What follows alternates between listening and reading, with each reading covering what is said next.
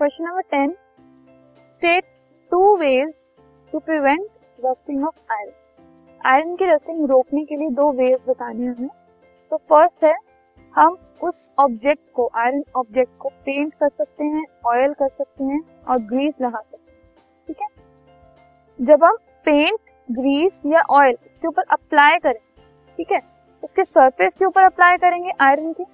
तो उसकी वजह से क्या होगा? जो सरफेस है आयरन का, वो वाटर प्रूफ बन जाएगा, ठीक है? वो वाटर के मॉइस्चर के एयर के कांटेक्ट में नहीं आएगा।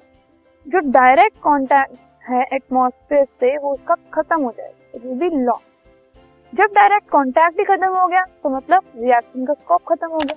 रिएक्शन नहीं होगा तो वो आयरन ऑक्साइड फॉर्म नहीं करेगा और रस्टिंग उससे प्रिवेंट हो जाएगी।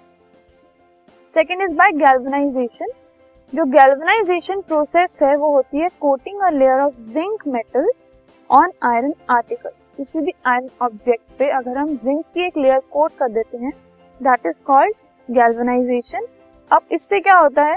जो आयरन है, वो फिर से ऑक्सीजन और मॉइस्चर के कांटेक्ट में नहीं आएगा, क्योंकि जिंक मेटल जो हमने इसके ऊपर कोट किया हुआ है, वो आयरन और एटमॉस्फेयर के बीच में एक बैरियर बन जाएगा। तो जब वो उसके कांटेक्ट में ही नहीं आएगा तो रिएक्ट होकर उसको फर्दर आयरन ऑक्साइड बनाएगा ही and rusting prevent